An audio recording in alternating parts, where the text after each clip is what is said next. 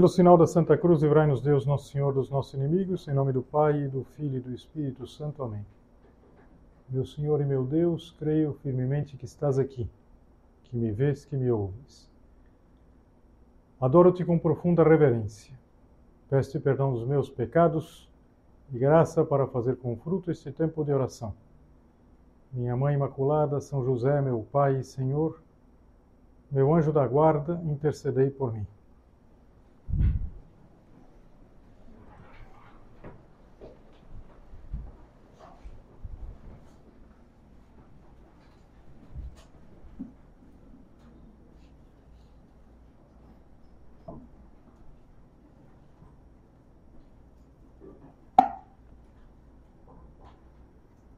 Eu não sei se quando você era criança brincava de nem sim nem não.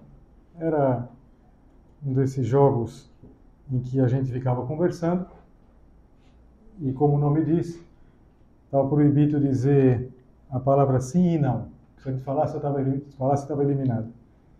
E a gente tinha que ficar fugindo dessas palavras. Você gosta da sua mãe? Muito. Você seria capaz de roubar? Nunca.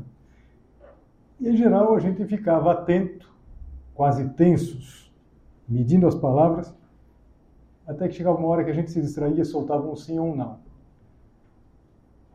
E quando a gente brincava, a nossa atenção era só no jogo.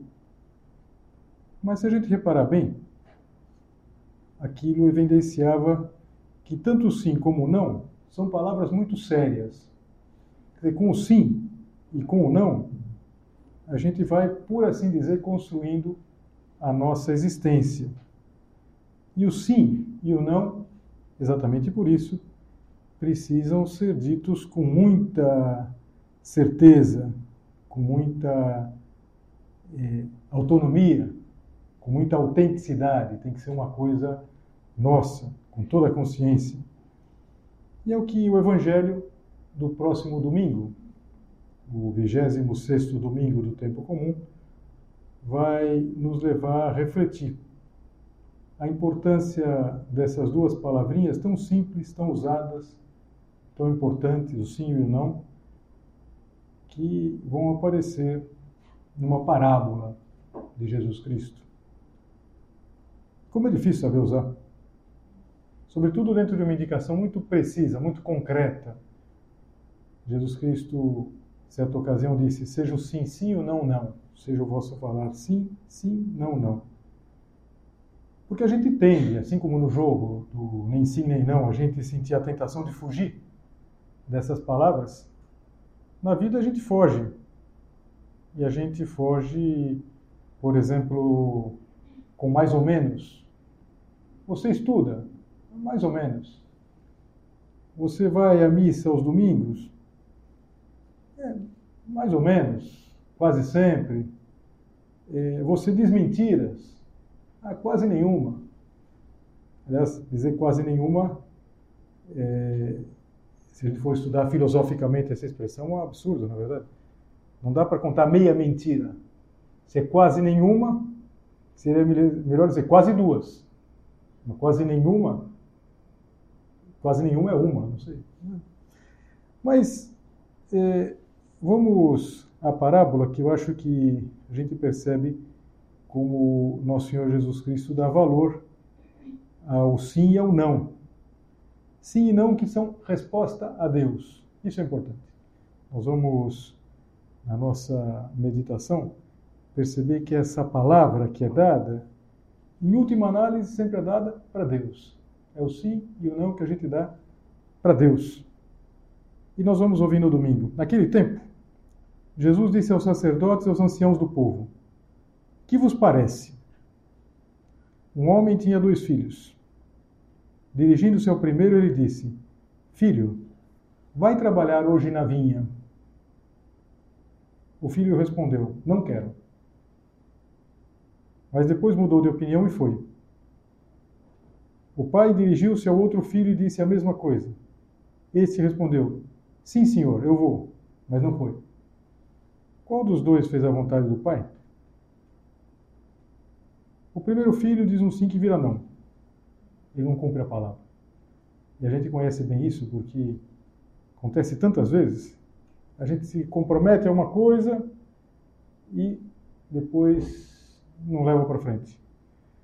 O segundo tinha dito que não, mas depois transformou o não em sim e se arrependeu. Voltou atrás. E quantas vezes a gente é um filho, quantas vezes a gente é outro, na verdade, nós somos aquele filho teórico que diz que ama com as palavras, mas depois não ama com os fatos. Mas repara uma coisa, quando eu comecei a ler, diz assim: Jesus disse aos sacerdotes e aos anciãos do povo. Claro que Jesus contava para todos a parábola. Chegava também para nós, dois mil anos depois.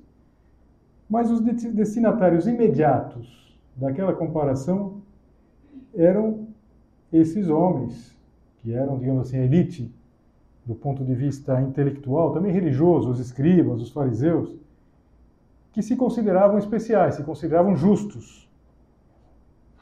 E, e por isso que Jesus faz a pergunta que é uma provocação, tem um quê de provocação. Qual dos dois fez a vontade do Pai? Até uma criança pequenininha sabia a resposta. E eles tiveram que responder assim: o primeiro. É claro que é o primeiro. É claro que é aquele que eh, cumpre a vontade do, do Pai. E, e ele tinha dito que, que não, mas depois mudou de opinião. Filho, vai trabalhar hoje na vinha. O filho respondeu, não quero. Mas depois mudou de opinião. Esse filho cumpriu a vontade do pai. Então Jesus lhes disse: Em verdade vos digo que os cobradores de impostos, os cobradores de impostos são os publicanos, personagens que às vezes aparecem colocados como fim da picada, digamos assim. Por quê? Porque eram cobradores dos impostos para devolver para os romanos. Os cobradores de impostos e as prostitutas vos precedem no reino de Deus. É forte o que está dizendo Jesus aqui. Como eles ouviam isso, na verdade? Eles se consideravam os fariseus, a palavra fariseu significa é, o separado, aquele que está à margem, que está por cima dos outros. As prostitutas vão, vão preceder vocês. Porque João, João aqui é o João Batista, João veio até vós no caminho de justiça, e vós não acreditastes nele.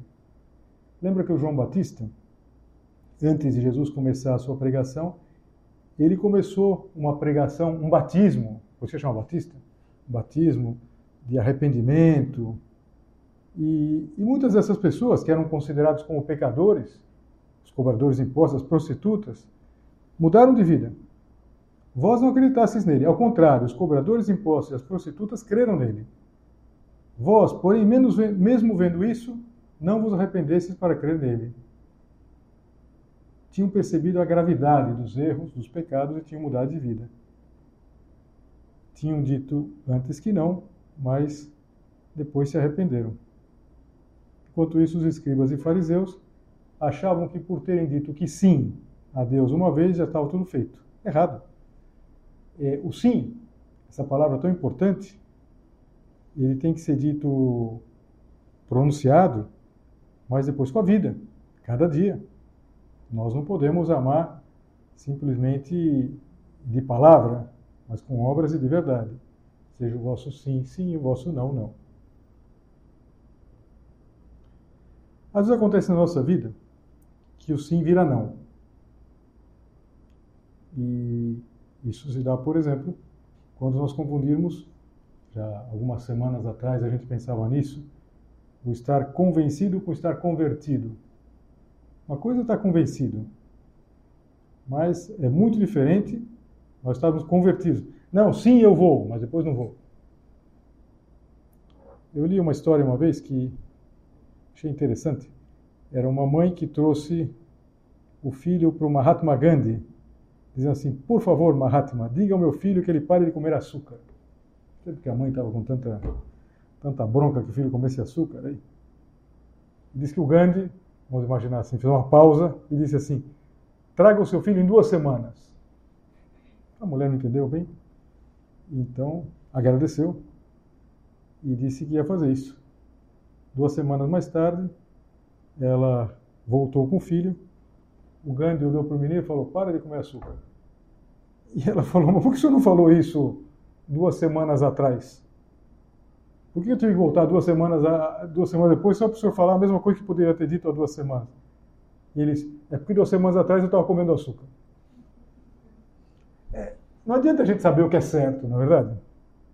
Não adianta saber o que é certo e não fazer. Não adianta ser o filho que disse que sim e depois não vai. Ele está convencido, mas não está convertido. Está convencido. Nas redes sociais, ele posta umas coisas espetaculares, uns textos espetaculares. Segue só gente que tem boas ideias, lê bastante, escreve, mas não está convertido, porque acaba não dizendo a mesma coisa com as obras. E se a gente olha para a própria vida, não é verdade? A gente percebe que muitas vezes o nosso sim vira não. A gente tira um propósito, tira um propósito, não sei, no trabalho, no estudo, uma mudança de postura em casa, não, daqui para frente tudo vai ser diferente, é, é, levar a Deus a sério, ser mais coerente, não sei, nas amizades, alguma de vocês no namoro, e, e isso com sinceridade, mas depois a gente não faz. E a gente às vezes até fica um pouco chateado. Né? Será que tem um segredo? Será que tem um segredo para eu conseguir cumprir sempre os meus propósitos? Será que tem um segredo para conseguir sempre dizer que sim e manter o sim? Não tem. O, talvez o segredo seria o daquela brincadeira. A gente tomar cuidado com o que a gente fala. Quando ele está brincando nem sim nem não, a gente vai fugindo no caso, não se trata de fugir, mas se trata de quando a gente faz um propósito, a gente levar a sério esse propósito. Por isso, ajuda muito, por exemplo, a gente se examinar cada dia, fazer um brevíssimo exame de consciência, dois minutos, três minutos no fim do dia, e, e se perguntar: será que eu, eu fiz aquilo que eu tinha me proposto? Eu me comportei de, de acordo com aquilo que eu, tinha me, me comprometido com Deus ou com os outros? Às vezes não. Quem não sentiu, às vezes, um pouco aquela música do Zé Ramalho, Metamorfose Ambulante? Acho que todo mundo conhece essa história. Uma metamorfose ambulante. Eu me sinto uma metamorfose ambulante. Por quê? Porque eu estou convencido, por exemplo, estou convencido que é preciso dizer a verdade que não se pode mentir, jamais mentir. Mas ao mesmo tempo todo mundo mente, não vai ser tão grave, eu dou uma mentirinha, vai. É, grandes ideais, grandes ideais, mas depois pequenas incoerências. E será que estão pequenas? Porque a incoerência nunca é pequena. Eu só faço o que todo mundo faz como se o filho da parábola dissesse: Bom, mas tudo bem, eu falei que ia, mas agora também apareceu uma coisa melhor. Né? Meu pai me disse: Vai trabalhar na vinha. Até que eu ia, mas de repente apareceu um outro plano. Apareceram uns amigos, aí me convidaram para ir para a praia. Entre trabalhar na vinha do meu pai e ir para a praia, hoje eu vou para a praia, e meu pai que me perdoe, a vinha está aí, a vinha não vai sair. É, quem nunca é, mudou de ideia? É, repara, é, eu acho que a gente precisaria tomar cuidado. Tomar cuidado com a nossa palavra. A palavra dada. Seja o sim, sim ou não, não. Se eu disse que sim, eu vou. Mesmo que depois apareça uma coisa melhor. Imagina o que seria se a gente tirasse a força do sim. Eu falo para algumas de vocês, sobretudo quando vão eh, assistir um casamento, Repara o que é um casamento, hein? O casamento é um negócio muito sério. Quer dizer, aquilo que se promete lá é uma coisa que é, compromete toda a vida, na alegria e na tristeza, enquanto durarem os nossos dias. E está se prometendo dizer que sim, até o fim. Será que dá para fazer isso?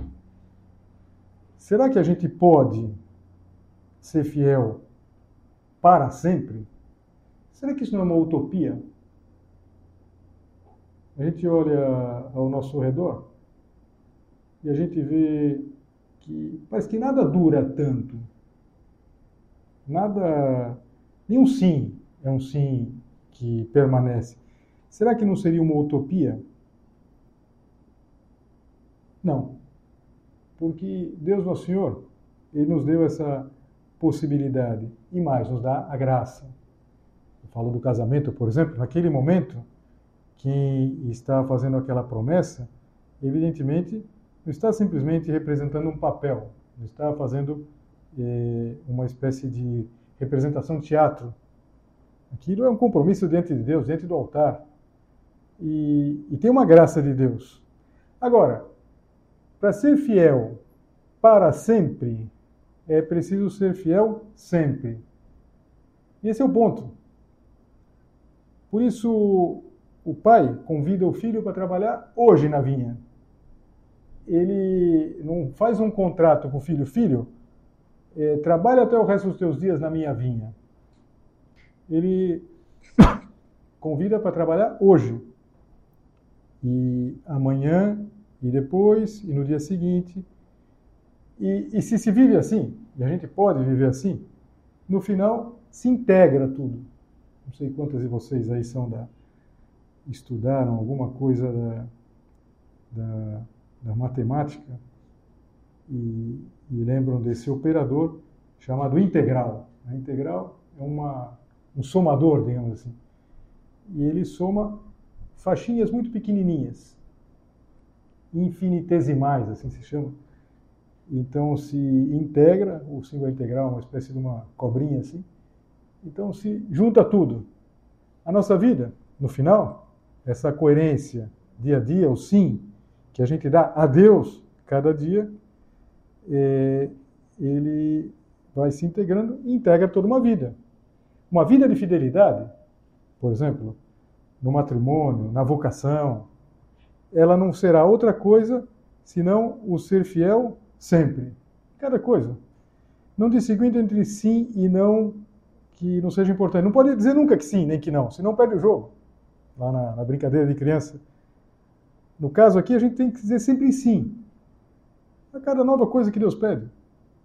A cada novo desafio, a cada nova situação. Mas a gente erra.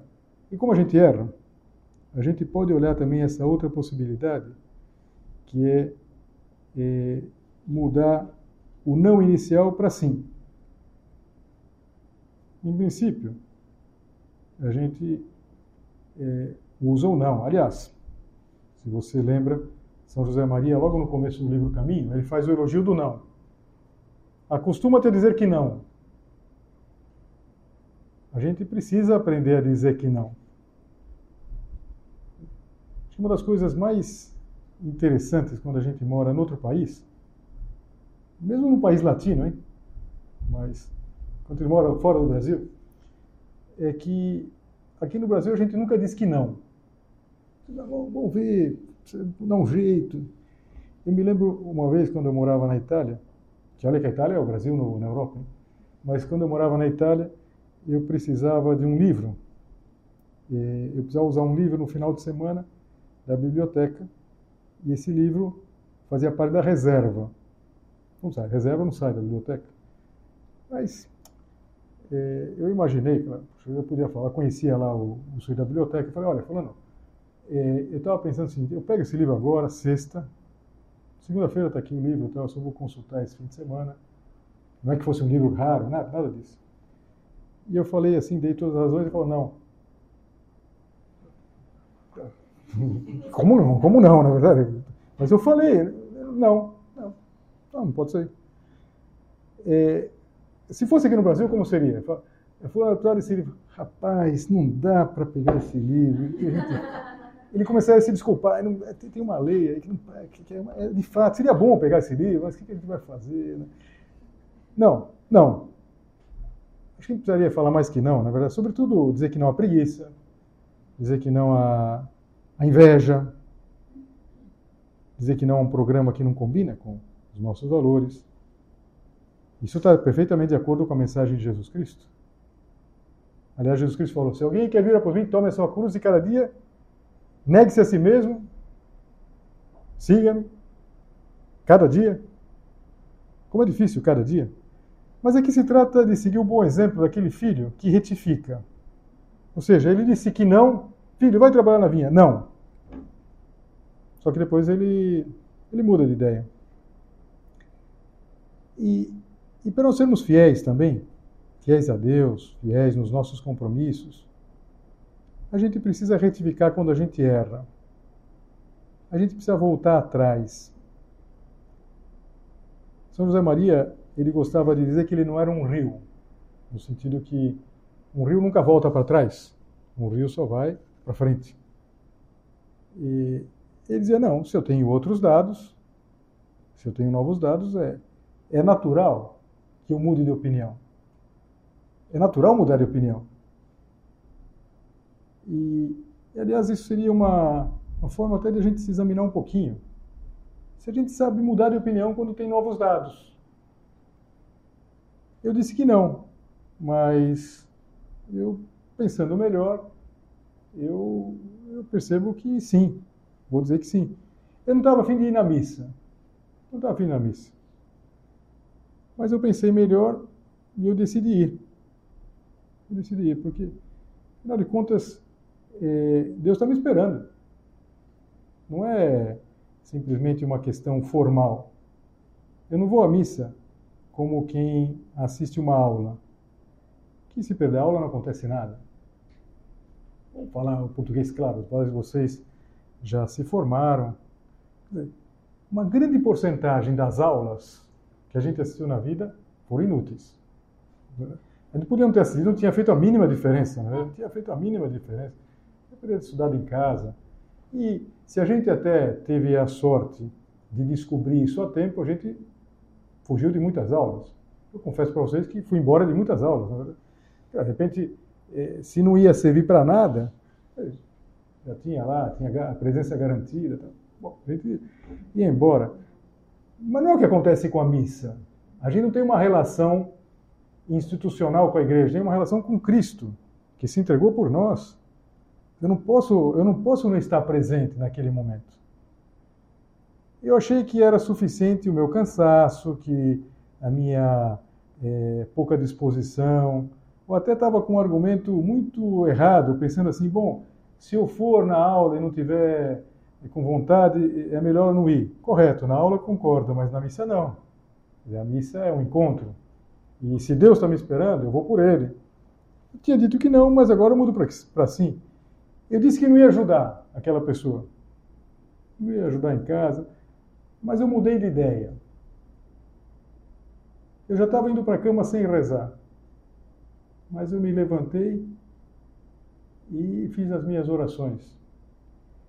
Como é bonito retificar. Como é importante, como está tão dentro dessa parábola que Jesus Cristo conta no Evangelho da Missa do Domingo. Retificar. Voltar sobre os próprios passos. Voltar e aquele não que a gente tinha dito, talvez é, um pouco sem pensar, a gente vai lá e, e retifica. Retificar.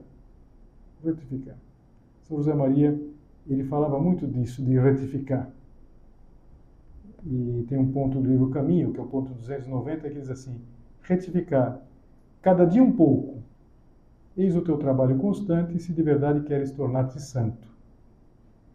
Às vezes, quando a gente ouve a palavra santidade, quando começa a dar os primeiros passos, a gente gostaria de encontrar uma fórmula quase que mágica, para que as coisas sempre fossem dando certo, que a gente sempre fosse correspondendo. E quantas vezes a gente vai se ver como esse filho que inicialmente diz que não e depois tem que retificar? Eu diria todos os dias. Porque o sim e o não, não na brincadeira de criança, mas na nossa vida, é constante. A gente vai dizendo que sim a Deus ou não em todas as situações. E do que se trata?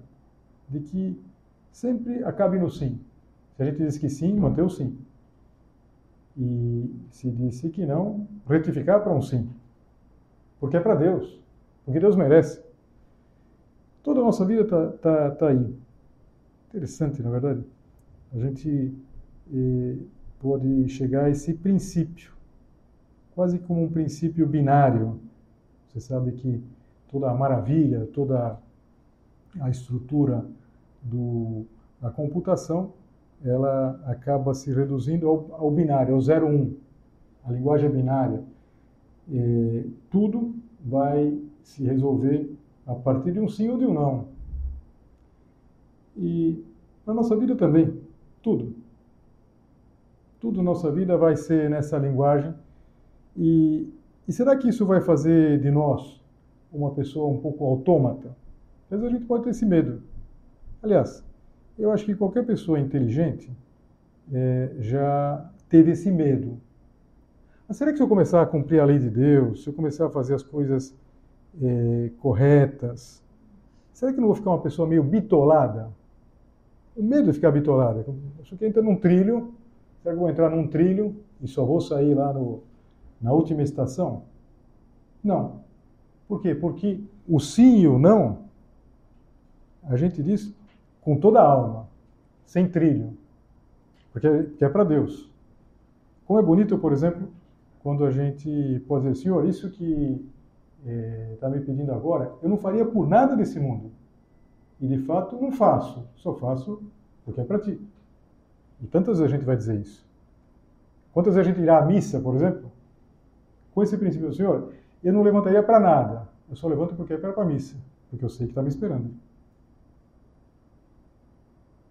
Quando a gente pensa nisso, a gente pode olhar para uma filha de, de Deus, que é uma filha que é um ponto fora da curva, que é a Virgem Maria. Por quê? Porque Nossa Senhora não viveu o sim ou não. Nossa Senhora não aconteceu com ela de dizer que sim e depois esse sim virar um não. Nossa Senhora nunca disse que não quando Deus esperava um sim dela. Nossa Senhora ela é celebrada tantas vezes como a mulher do sim, porque ela dá o sim a Deus, o sim maravilhoso que ela dá é, quando o arcanjo Gabriel lhe anuncia que ela vai ser a mãe de Deus. Sim, faça-se, faça-se em mim segundo a tua palavra. E ela mantém essa palavra dela. Nossa Senhora diz que sim, e depois mantém esse sim ao longo de toda a vida. Pensa que ela viveu do sim que ela deu e que nunca revogou. Quando Nossa Senhora ela está ao pé da cruz, aqueles momentos eh, tão tão fortes, Nossa Senhora ela está confirmando sim que ela tinha dito 33 anos antes. Tinha passado por tantas coisas, na verdade pelo nascimento de Jesus, pela fuga para o Egito. Agora a cruz. Agora ela, de alguma maneira, tinha que sofrer a maior dor humana que uma mãe pode sofrer. De perder o filho, de perder aquele filho, e de perder daquela maneira. Mas Nossa Senhora está dizendo que sim, porque sabe que é o que Deus espera dela. Então, vamos pedir a Nossa Senhora a graça de, de aprender tudo isso. É interessante, vocês com certeza já presenciaram a criança pequenininha, ela, não sei exatamente em que idade, ela descobre o não. E ela diz que não para tudo. Você gosta? Não. Você quer? Não.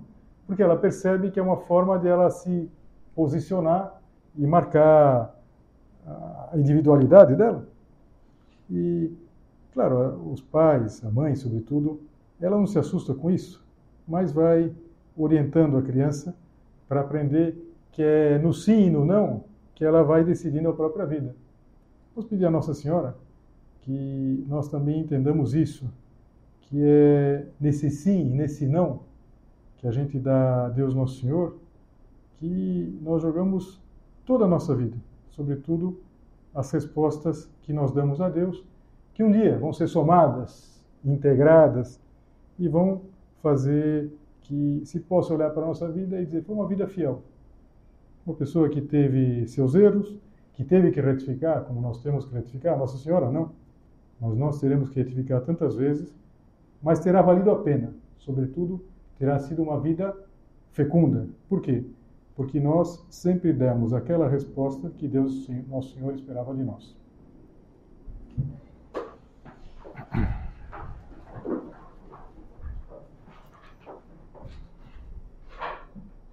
Dou-te graças, meu Deus, pelos bons propósitos, afetos e inspirações que me comunicaste nesta meditação. Peço-te ajuda para os pôr em prática. Minha Mãe Imaculada, São José, meu Pai e Senhor, meu anjo da guarda, intercedei por mim.